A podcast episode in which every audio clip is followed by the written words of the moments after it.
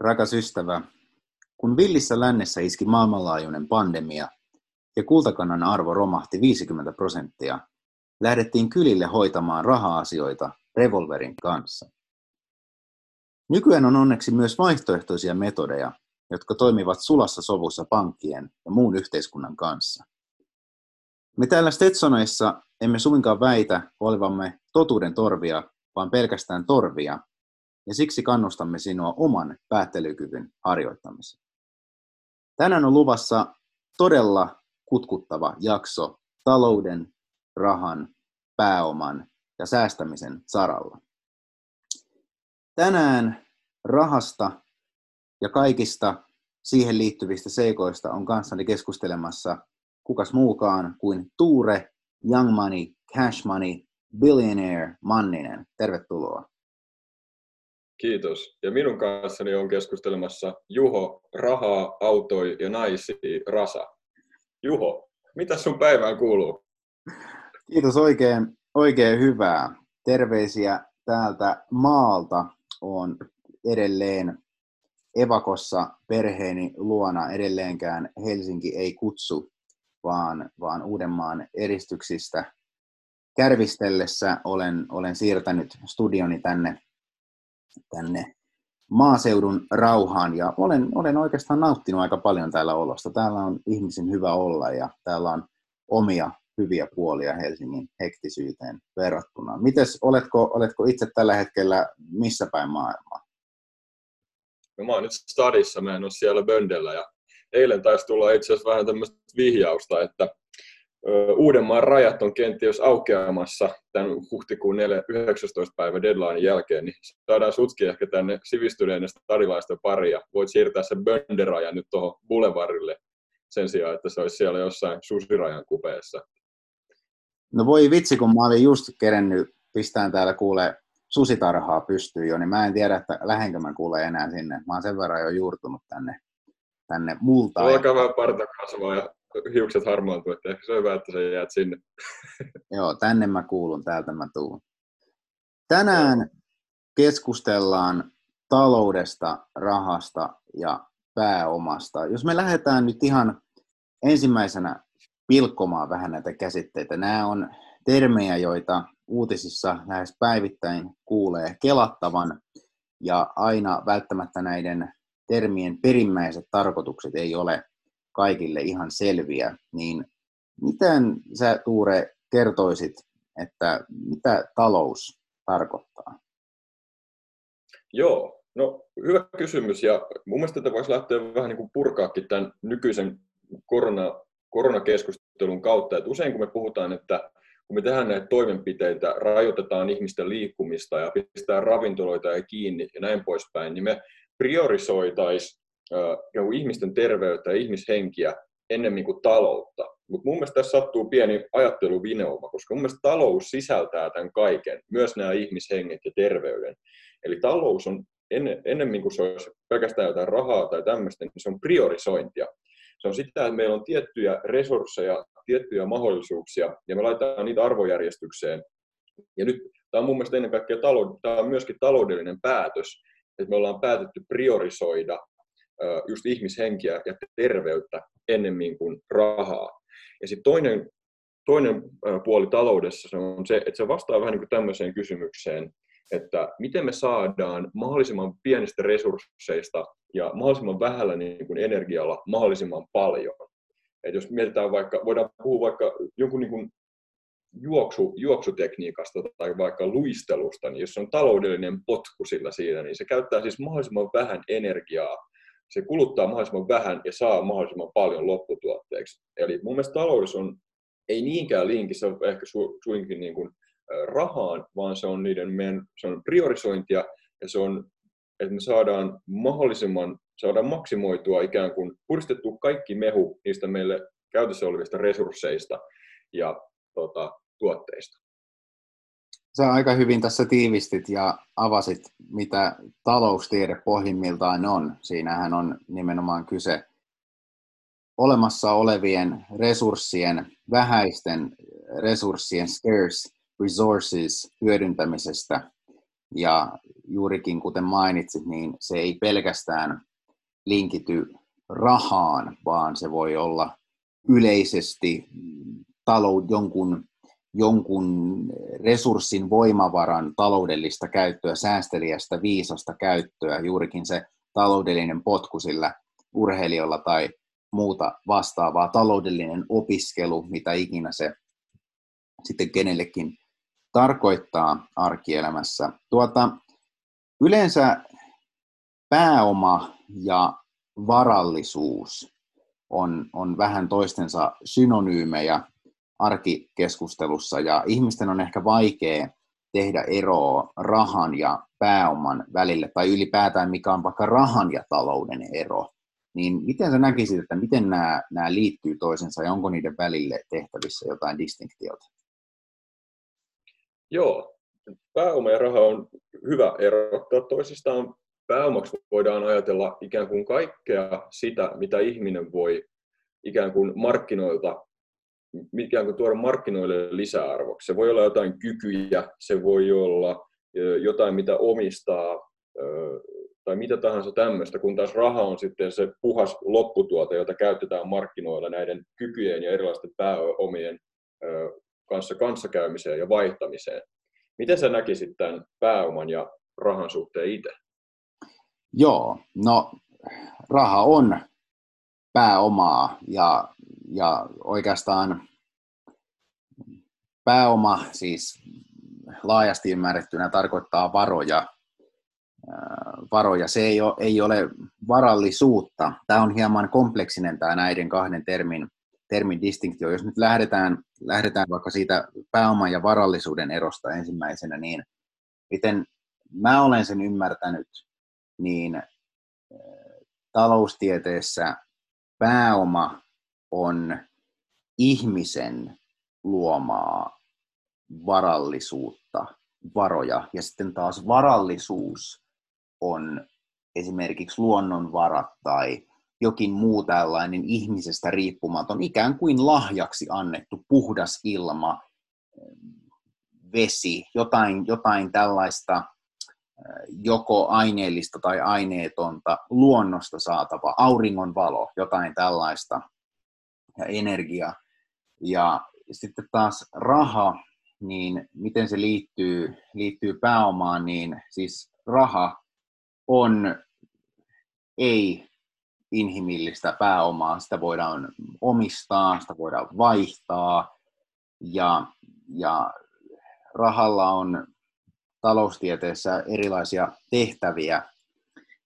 Yleisimmät tehtävät, mitä rahalle annetaan, on, on että se on ennen kaikkea vaihdon väline. Eli, eli yksinkertaisuudessaan, kun menet S-Markettiin ja ostat kilon banaaneja ja se maksaa kaksi euroa, niin sinä vaihdat sen kaksi euroa tähän kiloon banaaneja. Ja se on ennen kaikkea myös arvon mitta, sillä mitataan, mikä, mikä on minkäkin arvoista, ja arvon säilyttäjä on se kolmas, kolmas tekijä.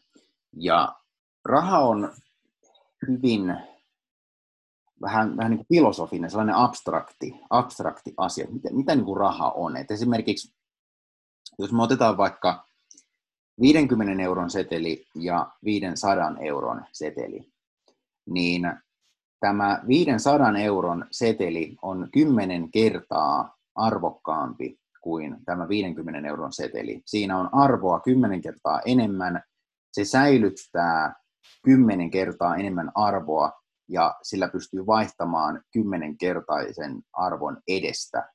Mutta näihin seteleihin käytetty paperi sinänsä ei ole arvokasta. Eli esimerkiksi sen 500 euron setelin valmistaminen maksaa saman verran kuin tämän 50 euron setelin. Ja tähän liittyy se psykologinen aspekti taloudessa ja rahassa.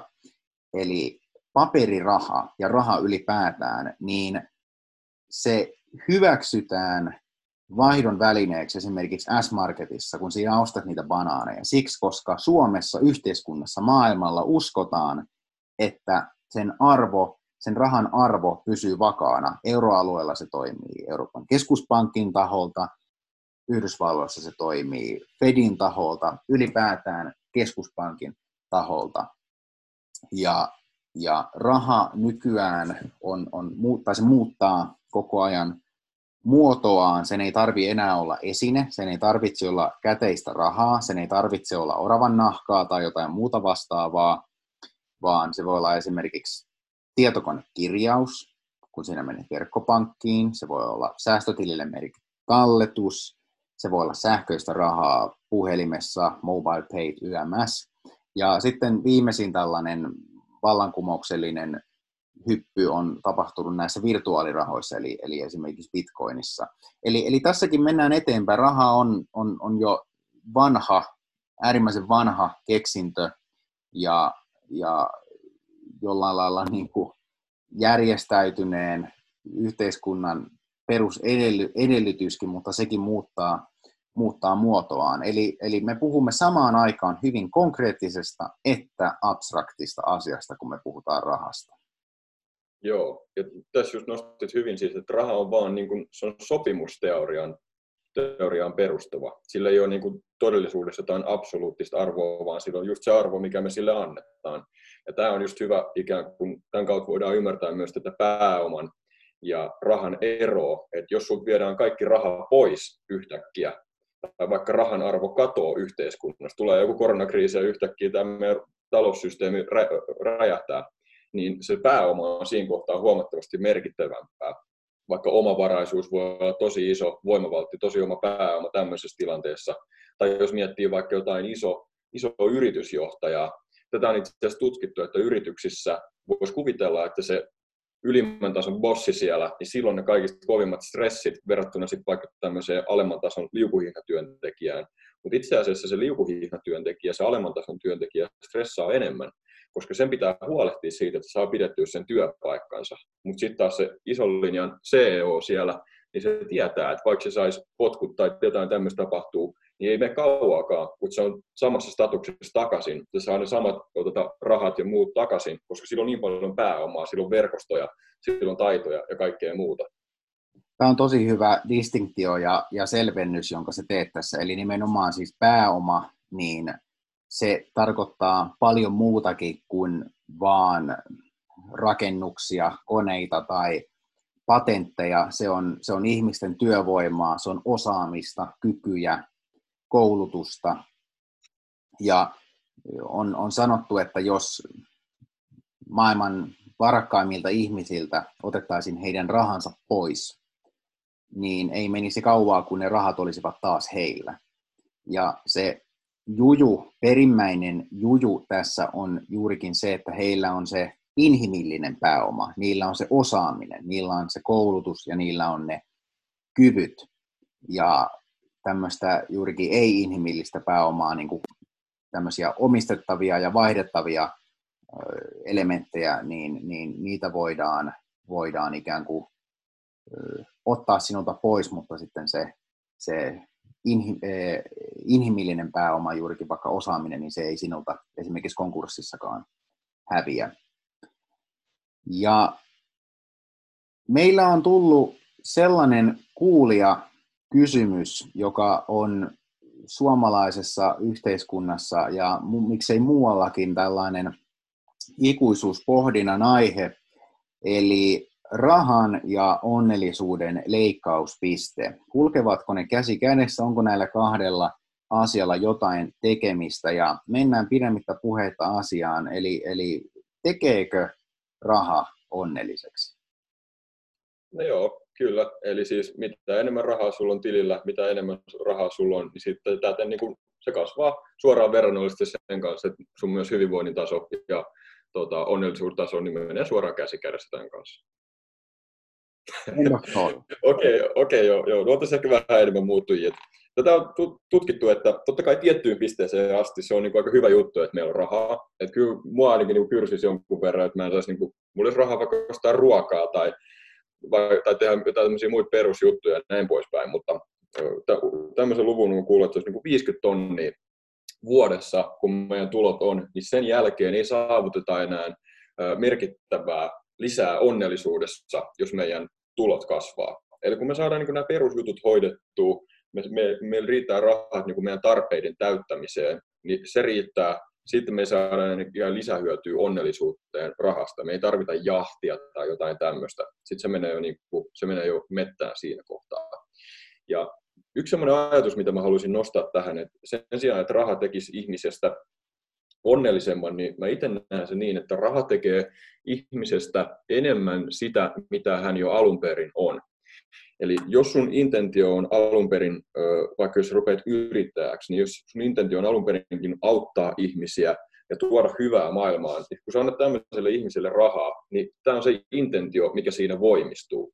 Nyt jos sä lähdet bisnekseen sillä kulmalla, että mä haluan tehdä pirusti rahaa ja mä haluan sen jahdin ja mä haluan, niin kuin, kaikki ylellisyyksiä itselleni, niin tämä on myöskin sitten se intentio, tarkoitusperä, joka sen rahan tulon myötä voimistuu. Eli kaikki nämä, ikään kuin, se on ikään kuin heijastin ja se, se tuo selkeämmin esille sitä, mihin ihminen alun perin jo pyrkii ja kuka ihminen oikeasti jo on. Se tuo esille sen ihmisen sisimmän olemuksen. Mitä mieltä saat itse tästä kysymyksestä?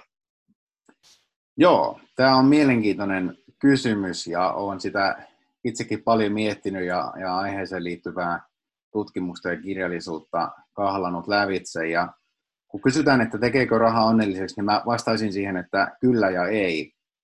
Ja se, miksi mä vastaan siihen kyllä ja ei, niin, niin sen perusteella, mitä olen aiheesta lukenut ja ihmisiä tavannut, sellaisia henkilöitä, joilla on huomattavasti varallisuutta ja jotka puhuvat tällaisesta ikään kuin kokemuksellisesta totuudesta siinä, että millaisia seurauksia vaikka rahalla on heidän elämässään ollut, niin mä sanoisin, että, että kyllä ja ei. Ja ehkä se, että tekeekö se onnelliseksi, niin meidän pitäisi varmaan lähteä niin kuin pilkkoon sitä, että mitä se onnellisuus on kellekin. Mm. Et, et, et, et mikä, on, mikä on elämän tarkoitus, mi, mi, mitä onnellisuus sinulle tarkoittaa.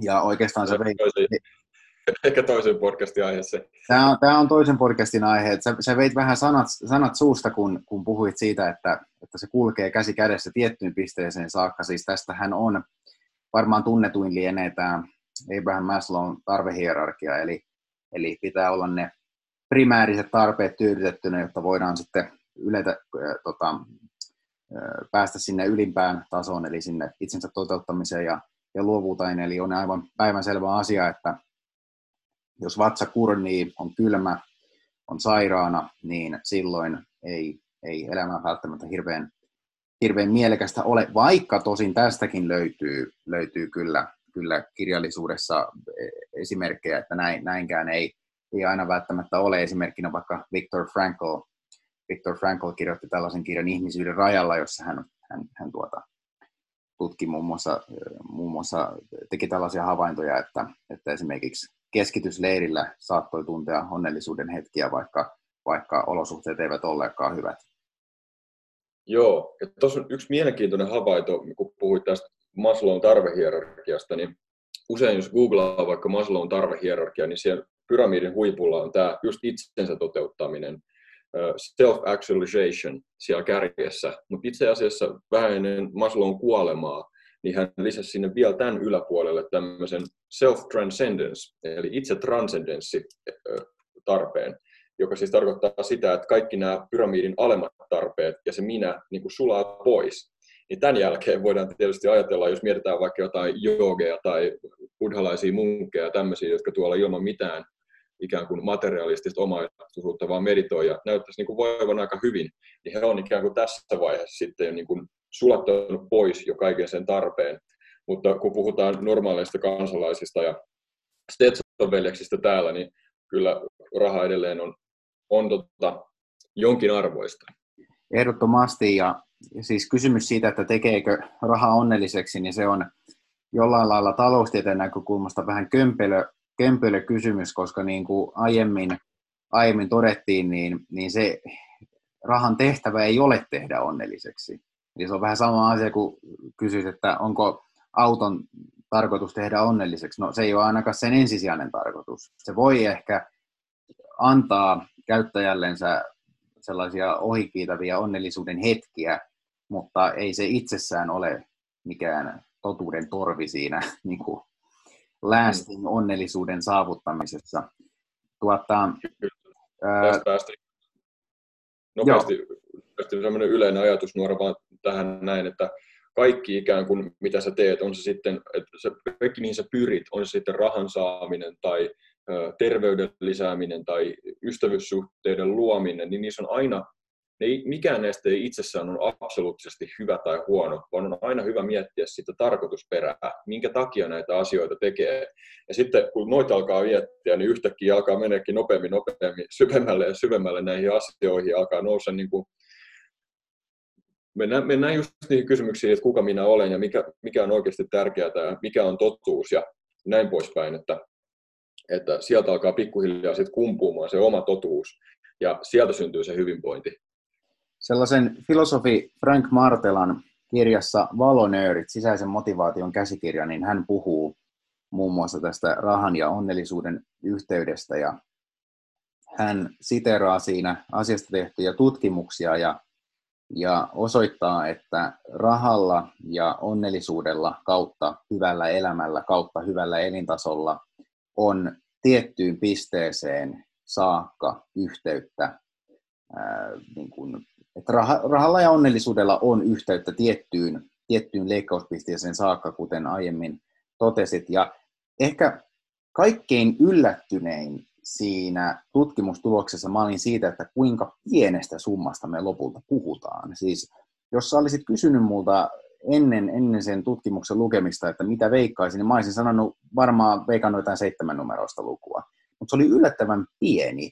Siis on, on, siitä on hieman erilaisia arvioita. Osa sanoo, että se on 50 000 vuodessa, osa sanoo, että se on 70 000 vuodessa.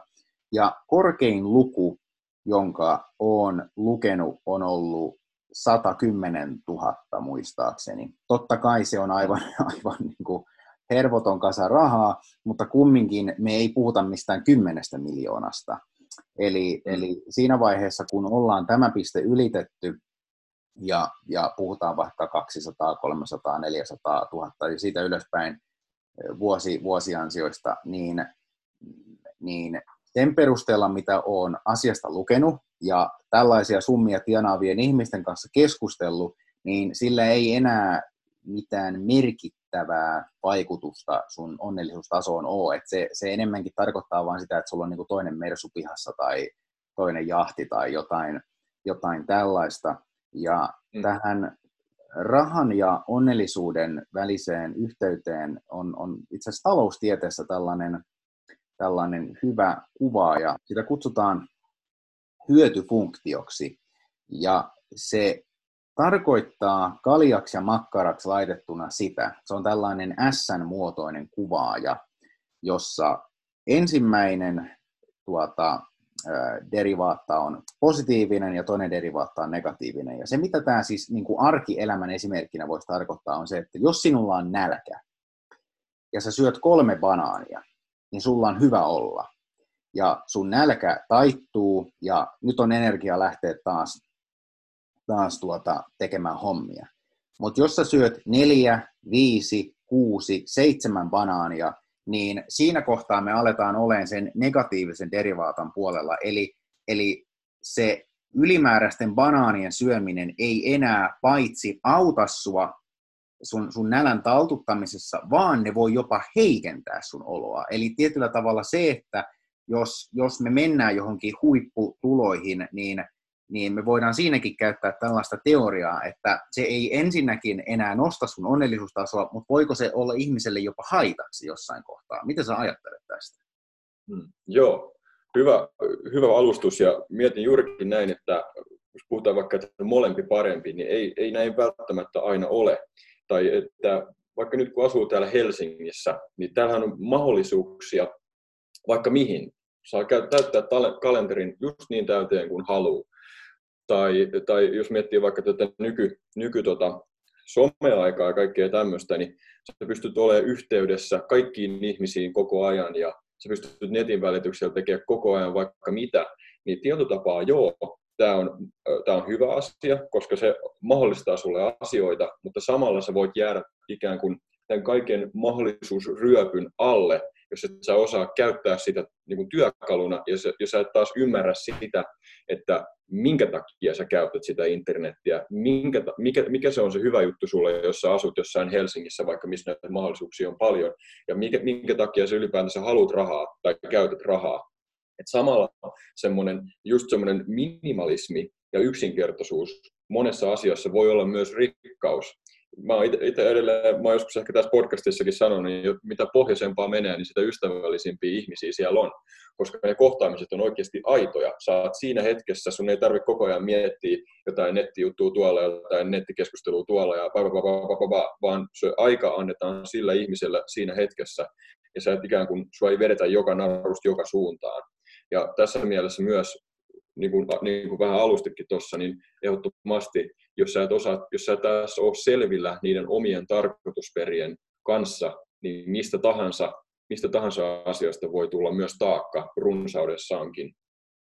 Ehdottomasti, ja, ja jotenkin kun miettii tota rahan ja onnellisuuden välistä yhteyttä, niin kun on joidenkin sitä paljon omistavien ihmisten kanssa keskustellut, niin, niin on ollut jotenkin ihan miele, mieletöntä niin kuin kuulla, että millaisia asioita kumminkin suurin osa näistä ihmisistä arvostaa eniten omassa elämässään. Siis puhutaan ihmisistä, joiden ei tarvitsisi toimeentulon vuoksi käydä töissä enää päivääkään. Ja kun heidän kanssaan on keskustellut esimerkiksi siitä, että miten he latautuu, mistä he nauttii, niin ne on kaikki sellaisia asioita, joista sinä ja minä, kuka tahansa normaali ihminen pystyy nauttimaan. Et siellä ei, ei ole mainittu, mitä mä tykkään, tykkään tota, ajalla mun jahdilla jossain, jossain tota, tuossa Suomenlahdella, vaan, vaan ne, on, ne on yllättävän niin kuin arkisia asioita.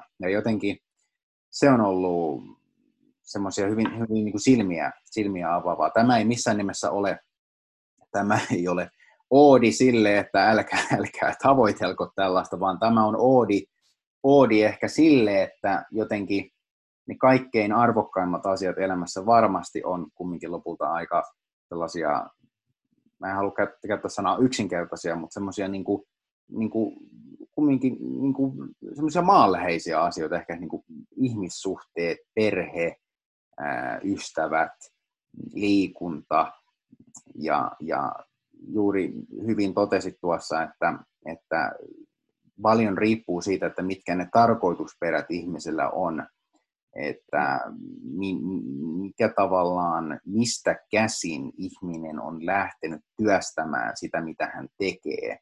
Ja, ja jokainen näistä ihmisistä, joita on päässyt tapaamaan, niin voin sanoa, että he eivät ole lähteneet tekemään sitä, mitä he tekevät rahasta tai vallasta käsin, vaan heillä on ollut siellä jokin itseään suurempi tarkoitus. Ja samaan aikaan, kun he on toteuttaneet tätä omaa visiotansa, unelmaansa ja intoimohansa, niin sen työn seurauksena heille on kertynyt sitten tällaista materiaalista hyvää, ja, ja se ei, ei, ei ainakaan niiden ihmisten kohdalla ole kyllä missään määrin noussut päähän, ketä on päässyt tapaamaan.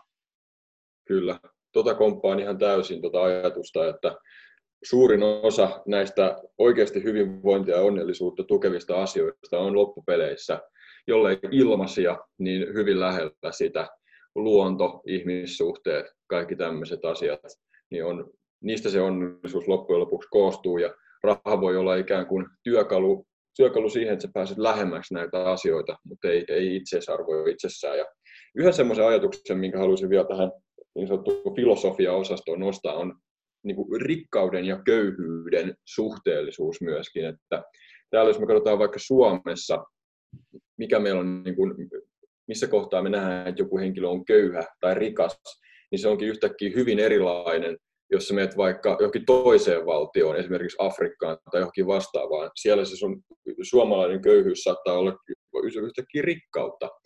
Ja sitten toisaalta, jos mietitään vaikka jotain, jotakuta ihmistä, joka pyörii pyörii niin kuin suurien talousjohtajien piireissä ja kaikilla lähiystävillä on se uusi jahti siinä, niin sä saatat olla niin kuin miljonääri, mutta jos sulla ei ole varaa siihen, just siihen uusimpaan jahtiin, se uusimpaan menopeliin, niin sulla saattaa oikeasti olla aidosti niin kuin ontto ja köyhä olo sisällä.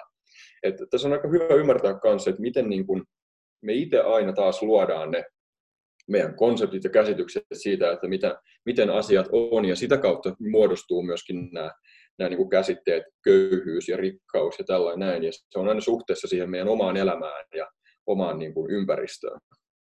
Tämä samainen filosofi Frank Martela on puhunut ihan samasta aiheesta puhuen, että, että raha ja onnellisuus ja elämän tyytyväisyys, sellainen täyttymyksen tunne, niin, niin ne on suhteessa siihen, millaisessa ympäristössä liikkuu. Juurikin niin kuin sanoit, niin, niin, niin esimerkiksi vaikka Bill Gates, vaikka kuinka absurdilta se kuulostaakin, niin hän voi, hän, en usko, että hän on sellainen persona, mutta periaatteessa hän voisi tuntea äh, niukkuutta vaikka Jeff Bezosin rinnalla. Tai, mm. tai tilanne voi olla esimerkiksi se, että meillä molemmilla on New Yorkissa Central Parkissa asunnot, sulla on kattohuoneisto ja mulla on sitä kolme kerrosta alempana oleva asunto, niin mä voin olla kateellinen sinulle ja tuntea mm. niukkuutta. Että et me molemmat kuulutaan maailman promillen, promillen, promilleen. Ja minä voin olla kateellinen sinulle siitä, että sulla on mun näkövinkkelistä jotain enemmän tai paremmin. Ja mä ajattelen sen, eh, mä ajattelen, että sinä, sinä niin kun, jotenkin olet menestynyt minua paremmin. Tai, tai se, on, se, se on aivan käsittämätön ajatus, mutta jotenkin se, se on totta ja se kertoo juuri siitä, mitä hyvin sanoit, että elämässä sellainen fulfillment, niin se lähtee niin kuin kiitollisuusmielestä. Se on niin kuin kiitollisuusasenne, että ihminen ei, ei tule siitä täyteen. Ja esimerkiksi juurikin tämä Bill Gates, niin hän on, hän on tunnettu muun muassa siitä hänen säätiöstään, jonka kautta hän on paljon lahjoittanut, lahjoittanut vanallisuuttaan hyvän tekeväisyyteen ja, ja on, on sanonut, että hän suurimman osan omaisuudestaan aikoo sitä kautta sitä kautta lahjoittaa. Ja hän on pyytänyt tällaisia tunnettuja miljardöörejä, Warren Buffetteja ja, ja, ja Oprah Winfrey ja J.K. Rowling ja tällaisia mukaan siihen. Ja sitten Gates joskus sanoi, että hän on pyytänyt siihen joitakin ihmisiä, ja, ja siis tarkennuksena vielä, ne ihmiset, joita hän on pyytänyt siihen, niin he, heillä on vähintään satoja miljoonia dollareita. Niin, mm. niin jotkut näistä ihmisistä on todennut Gatesille, että, että I'm not there yet että mä, mä, en, mä en ihan vielä pysty. Että mm. mulla, mulla ei vielä niin paljon fyrkkaa, että mä pystyn lähteen tuohon. Mieti. Kyllä. Ni, niin jotenkin, siis just toi, että tavallaan, jos sulla on 20, 20 miljoonaa jahti ja mulla on 5 miljoonaa jahti, niin mä voin tuntea itseni kääpiöksi rinnalla. Mm, joo, kyllä. Ja tästä tullaan just siihen, kuinka me ehkä ollaan sekoitettu raha just siihen niin kuin absoluuttisen hyvään ja elämän tarkoitukseen että se keino tosta pois ei ole se, että sä, niin kuin, tulee se maailman rikkaa ja kaikki katsoo sua ylöspäin, kun sä aina haluat vaan lisää, lisää, lisää, vaan se, vaan se ratkaisu siihen että sä taas ymmärrät, hei, että mikä se on se mun totuus, minkä takia mä teen näitä juttuja, koska siinä kukaan ei voi voittaa sua. Jos sä elät siinä sun omasta totuudessa, niin se on se itseisarvo, eikä, se, eikä raha tai mikään muukaan asia. Aivan, kyllä. Tuota... Hei, Ollaanko me räpätty nyt onnellisuudesta ja rahasta hyvä tovi? Mennäänkö eteenpäin? Mä en tiedä, voiko näistä asioista puhua liikaa tai voiko tässäkään päästä finaaliin, mutta jotta meidän viimeisetkin kuulijat ei vielä hylkää meitä, niin siirrytään seuraavaan aiheeseen, eli arkipäivän rahan käyttöön. Kyllä. Haluaisitko heittää meille, onko sinulla jotain mm, tapoja tai jotain lähestymistapaa siihen, miten sä itse kulutat vaikka rahaa tai seuraat sun rahan käyttöön tai jotain vastaavaa. Mitä sinulla herää tästä? Hyvä kysymys ja seuraan rahan niin mulla on olemassa Excel-taulukko siitä, että paljonko mulla kuukausittain on rahaa käytössä ja, ja olen listannut siihen kiinteät kuluni ja sitten juoksevat kulut ja, ja muut. Eli pyrin pysymään mahdollisimman hyvin perillä siitä, että mihin rahani, rahani käytän ja ja sitä kautta pyrkinyt harjoittelemaan ehkä niin kuin pidem, vielä niin kuin pidemmälle aikavälille sitä, että miten, miten, miten on viisasta, viisasta hallinnoida omaa talouttaan ja, ja tämä on, on ollut kyllä todella hyvä, hyvä tapa. Se on oppinut arvostamaan se on oppinut arvostamaan siis rahaa siinä mielessä. Mä, mä tarkoitan tällä rahan arvostamisella sitä, että, että, että, että se ei todellakaan kasva puussa. Ei sillä, että olisin joskus ajatellut sen kasvavan puussa, mutta, mutta jotenkin se vaikka, että, että kun on ollut töissä ja on ansainnut omaa rahaa, niin ymmärtää, että, että mihin se riittää, mitä sillä saa. Ja, ja on oppinut arvostamaan niin kuin vanhempiaan sitä kautta enemmän, mitä kaikkia he on antaneet. Ja, ja, ja ylipäätään, ylipäätään on tullut niin kuin huomattua se, että, että eläminen maksaa paljon, että, että, että se oma, oma talouden käyttö kannattaa kyllä suunnitella hyvin. Ja totta kai olen, olen siis säästänyt jonkin verran ja, ja pyrkinyt, pyrkinyt myös nauttimaan elämästä mahdollisuuksien mukaan niillä asioilla, mitä, mistä on nautintoa eniten saanut varmaan, varmaan eniten, eniten rahaa on mennyt kyllä suomalaiseen kirjakauppaan, että terveisiä, terveisiä vaan sinne, sinne ja kanta-asiakas kultakorttia odotellessa. Mutta, mutta tuota, siis ennen kaikkea mä, mä sanoisin, että se on, se on sitä, että siis yksinkertaisuudessahan siinä on kyse siitä, että kuluttaa vähemmän kuin tienaa. Että on, on, on, on plussalla ja, ja pyrkii elämään, elämään siten, että, että ei, ei ajaudu purjeeseen tällaisena niin kuin kriisi, kriisiaikanakaan, että olisi niitä säästöjä, mutta sitten kumminkin muistaa, että pitää nauttia. Mitä se, mitä se kellekin tarkoittaa? Onko se sitä, että sä ostat vaelluskengät ja lähdet kansallispuistoon? Onko se sitä, että mulla on sen verran säästöjä, että mä voin ostaa tietyn kirjailijan uusimman kirjan heti, kun se tulee. Ja jos se antaa sulle kiksejä, niin mun mielestä anna palaa. Et se, siinä on kyse vaan siitä, että, että mistä, mistä itse nauttii. Onko se, onko se se, että sä käyt kerran viikossa, viikossa kahvilassa cappuccinolla, niin, niin se ei ole se isoin kysymys, vaan se, että, että talous on tasapainossa ja saat tehdä sellaisia asioita, mistä itse nautit. Mm. Mitäs Tuure sä itse, itse olet hallinnoinut arkipäivässä rahan käyttöön? Joo, no mä tarraan heti tuohon ekaksi kiinni, minkä itse hienosti kanssa nostit tuossa, eli just taas tämä talouden ja rahan ero. Eli tässä rahan käytössäkin on hyvä ajatella sitä, että mm, mihin sillä pyritään. Ja minkä, minkä takia sä vaikka haluaisit säästää rahaa, niin siellä usein löytyy just se talous, taloudelliset syyt takaa. Eli sä haluat priorisoida jotain, vai on se sitten terveys tai just se joku vaellusreissu tai mitä ikinä. Eli tässä on taas hyvä ymmärtää, että se rahan säästäminenkään ei ole se niin kuin absoluuttinen hyvä, vaan, vaan se säästöt sitten halutaan käyttää johonkin, johonkin mahdollisesti tärkeämpään kuin mitä se raha itsessään olisi. Ja yksi myös semmoinen yleinen vähän niin kuin psykologinen lähestymistapa tähän on, kun mäkin teen samaa, mä seuraan mun kulutusta ja pyrin aina siihen, että tienaan enemmän, tulot on enemmän kuin menot, niin on kuitenkin hyvä pitää, pitää niin kuin tietoisuudessa se, ettei ajaudu tämmöiseen kierteeseen, jossa maanisesti laskee jokaista senttiä, jokaista penniä, jossain siellä pataessa baarijonossa yöllä on heti valmiina merkkaamaan, että kuinka paljon se vissätuoppi maksaa. Se alkaa jo niin kuin siinä kohtaa syödä aika paljon niin kuin siltä muulta elämältä. Että mä aina itse lähtisin siitä, että eletään kuitenkin runsaudesta. Kulutetaan rahaa, kun se tuntuu hyvältä, ja ollaan niin kuin viisaissa määrin tietoisia siitä, että mihin me käytetään sitä ja näin poispäin.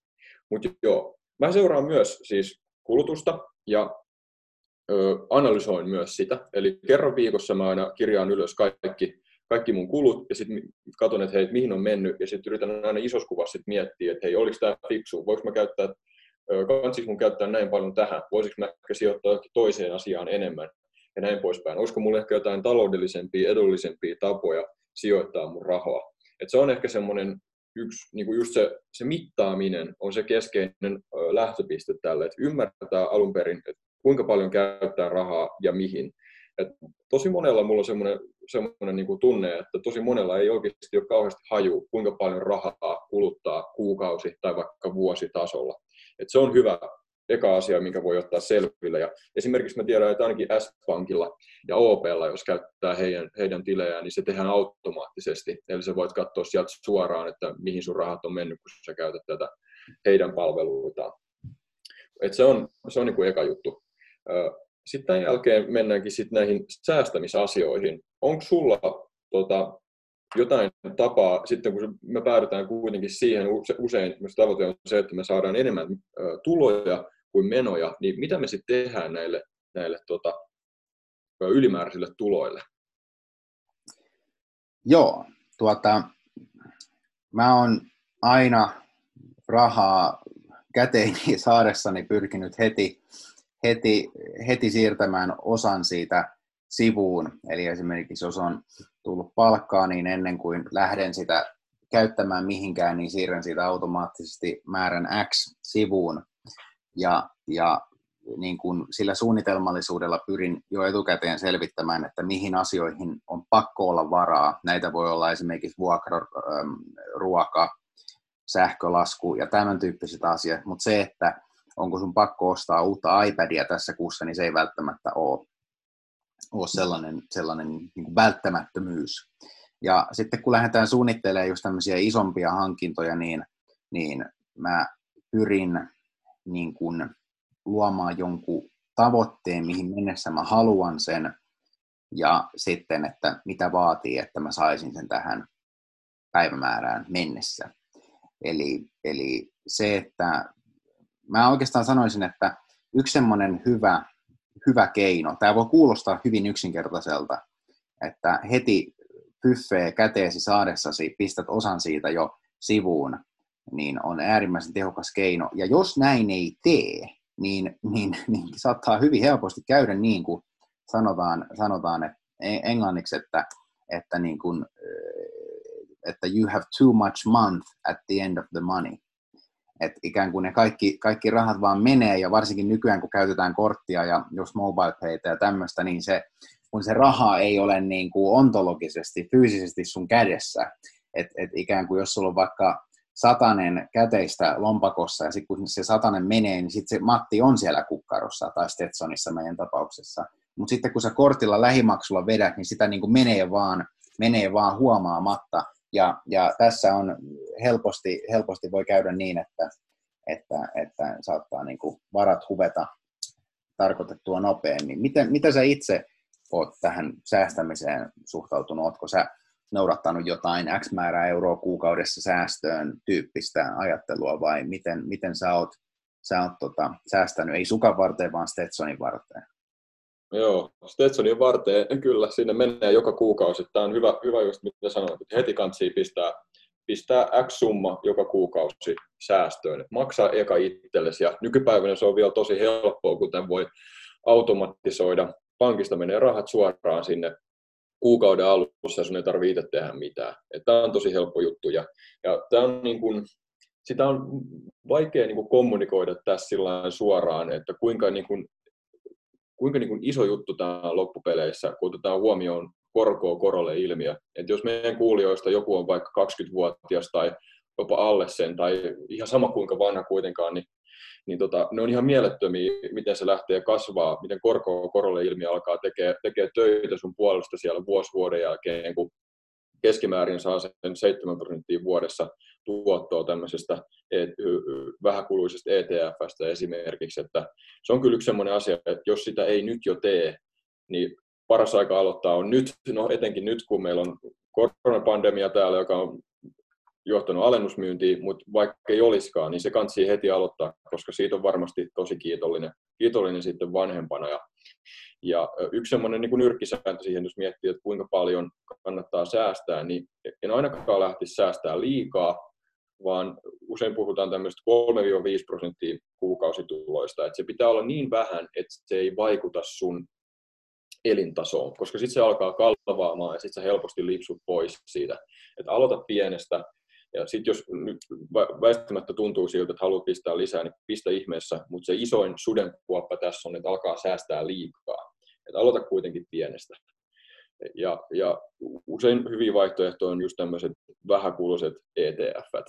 Että on ihan hauska nyt, kun on kuunnellut tota, paljon erilaisia tämän, tota, korona, koronan talousvaikutuksen keskellä, niin paljon erilaisia talousasiantuntijoita ja muita, niin yksi semmoinen, semmoinen huomio, mitä mä oon tehnyt, niin ne puhuu, sanotaan, puhuu niin kuin, pitää pitkiä keskusteluja erilaisista talousasioista, raha-asioista ja näin poispäin, mutta loppujen lopuksi se niin kuin aika universaali konsensus on se, että kukaan ei oikein tiedä, ei tässä oikein mitään hajua, mitä pitäisi tehdä. Ja englanniksi on tämmöinen sanonta kuin you can't beat the market, eli et voi voittaa markkinoita, ja markkinoilla viitataan just näihin, näihin tota, 6-8 prosenttia vuodessa tuottaviin tota, rahastoihin. Ja, ja tämä on niin se viisaus, mikä, mikä mulle on sieltä tarttunut, eli, eli tota, ei tarvitse lähteä kikkailemaan, vaan se yksinkertainen helppo ratkaisu on vaan se, että pistät sinne indeksirahastoon, ETF, kuukaudessa tietyn summan ja sitten vaan unohdat. Et se, on, se on monen niin kuin, talous, talousgurunkin tämmöinen konsensus ja vihje, vihje sitten ikään kuin alaspäin.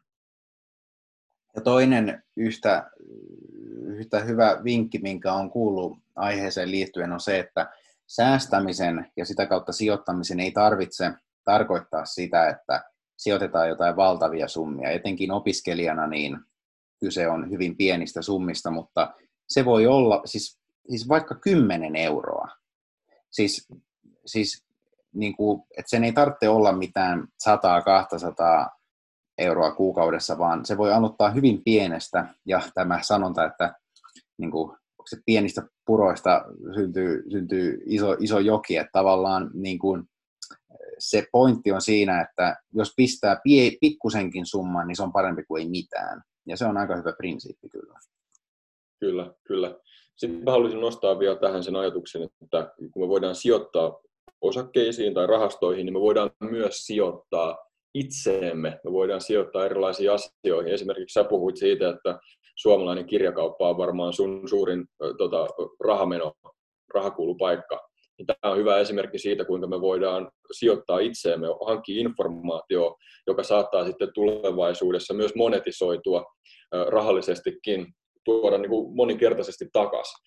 Että mä ainakin, niin kuin jos mulla sanotaan, että mä tiedän paljon, mä kulutan rahaa ruokaan, mä maksan joka kuukausi eka itselleni ja mulla alkaa silti kasaantua, kasaantuu ikään kuin käyttötilille rahaa, niin kyllä mä haluan miettiä, että miten mä voin hei, sijoittaa tätä rahaa myös, myös sellaisiin asioihin, jotka ei välttämättä välittömästi tuo mulle sitä rahaa takaisin. Esimerkiksi informaatiotuotteet, kuten kirjat, tai jos haluat tehdä vaikka videoita, niin sä voit sijoittaa johonkin kameraan, tai sä rupeat tekemään podcasteja tai jotain tämmöistä, niin sä sijoitat siihen infrastruktuuriin, joka sitten isossa kuvassa tuo sulle kuitenkin tätä rahaakin takaisin, tai jossain määrin antaa sulle takaisin. Se voi olla onnellisuuspisteessä tai terveyspisteessä, tai se voi tuoda sulle parempia ihmissuhteita tai suhteita tai mitä ikinä. Todella hyvä pointti. Oikeastaan haluaisin sinulle kuulia antaa, jos yhden, yhden asian tästä jaksosta nappaat, niin kuin minun suustani, Tuurella on vielä viisaampia ajatuksia, mutta minun suustani, jos yhden asian tästä jaksosta nappaa, niin jokainen ää, elinkeinoelämän vaikuttaja, sijoittaja, jonka kanssa on joko päässyt olemaan tekemisissä tai jonka kirjallisuutta on lukenut, on sanonut, että kaikista asioista paras kohde, johon he on ikinä sijoittaneet, on, on ollut he itse. Ja joskus tällaisen kylmät väreet, kylmät väreet tuota, aikaansaaneen lausahduksen kuulin, kuulin ja haluan jakaa sen sinun kanssasi. Et yksi, yksi henkilö sanoi, että olen olen ostanut kirjoja kymmenillä tuhansilla euroilla, jotka ovat tuottaneet minulle kymmeniä miljoonia euroja. Niin tavallaan en sano, että sen pitäisi olla sinun tavoitteesi, mutta sanon vain sen, että itsensä sijoittaminen kannattaa. Ja oikeastaan kun me aiemmin puhuttiin siitä onnellisuudesta, niin mä uskon, että kun sijoittaa itselleen tärkeisiin asioihin, niin, niin silloin myös on onnellisempi, kun tekee sellaisia asioita, mistä nauttii. Niin kuin esimerkiksi vaikka, niin kuin, vaikka nyt jos Tuure sinä ja minä mietitään, niin, niin varmasti on myös sellaisia asioita, että jos sä ostat itsellesi maihinnousukengät ja lähdet, lähdet tuota kansallispuistoon, niin sä saat siitä ihan eri lailla kiksejä kuin vaikka minä, tai sitten jos puhutaan jostain, jostain muusta asiasta, niin taas se luo erilaisia reaktioita meikäläisessä kuin, kuin sinussa. Ja tämä on just se kauneus siinä, että, että ollaan perillä niistä omista preferensseistä ja mielenkiinnon kohteista ja, ja hommataan myös niitä itselle tärkeitä asioita. Kyllä, just näin. Itsensä sijoittaminen, iso, iso juttu ja tuo informaatio on, puhuit hyvin tästä, että miten niin kuin on hyvä tietää taas ne omat tarkoitusperät ja ne omat suunnat ja sitä kautta lähteä sijoittamaan, mutta tuli tuosta, puhuit kirjoista tai informaatiotuotteista mieleen, niin Esko Valtaojalla taitaa olla avaruustieteen professori Esko Valtaoja, joka on valtavan viisas mies ja muutenkin hänet kysyttiin tämmöistä kysymystä, että niin kuin, mitä, mitä niin kuin on todellisuus. Ja Esko vastasi, että todellisuudessa on kahta asiaa, että on turhia asioita ja sitten on kirjoja. Ja sit, se oli tämmöinen hyvä metafyysinen niin kuin konsensus tästä, että miten tämä homma toimii ja, ja näin poispäin. Yksi ajatus muuten, mitä tuosta vielä itsensä sijoittamisesta sanon vielä tähän loppuun, niin on, on siis ruoka ja terveys, koska helposti, helposti ajatellaan, että ruoka on se paikka, mistä säästää.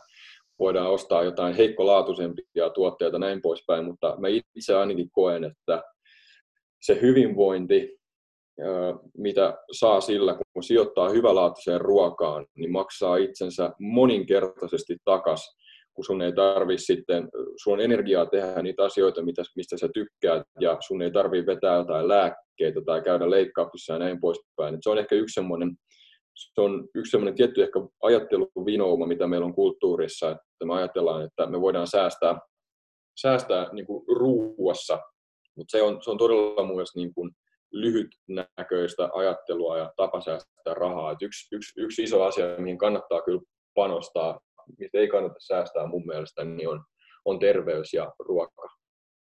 Ehdottomasti, ja samaa hengenvetoon voidaan todeta sama liikunnasta tai, tai ylipäätään siis hyvinvoinnin, hyvinvoinnin edistämisestä. Se, että hommaa vaikkakin kalliin kuntosalikortin, niin se on pitkässä aikavälissä erittäin kannattava sijoitus, omaa hyvinvointia ylläpitävä elementti, terveellinen monipuolinen ruoka, niin, niin se kyllä varmasti maksaa itsensä takaisin, riittävä lepo ja muut siihen liittyvät elementit. Mm. Me ollaan nyt keskusteltu rahasta, rahasta ja rahasta, pääomasta, säästämisestä, onnellisuudesta, hyvin monesta eri asiasta. Jälleen kerran on ollut todella miellyttävä jakso sinun kanssasi, Tuure. Kiitoksia tästä. Kiitoksia sinulle kuuntelija. Ja ole yhteydessä, millaisia teemoja haluaisit jatkossa käsiteltävän. Me kuuntelemme ja toteutamme toiveet mahdollisuuksien mukaan ja, ja palaamme jälleen kerran seuraavassa jaksossa mielenkiintoisten aiheiden ympärillä. Kyllä. Ja nyt me ollaan ehkä mitä viitisen kuunta podcastia tai jotain tehty, niin kovasti kovasti myös halataan tuota, palautetta sinulta, rakas kuulija. Me ollaan aika uusia kuitenkin tälle, tälle harrastukselle, niin kaikki palaute, olkoon negatiivista tai positiivista tai mitä ikinä, niin on tervetullutta, jotta me, mekin voidaan täällä kehittyä, kehittyä ja oppia aina lisää. Käydään yhdessä kohti mahdottomiltakin tuntuvia haasteita.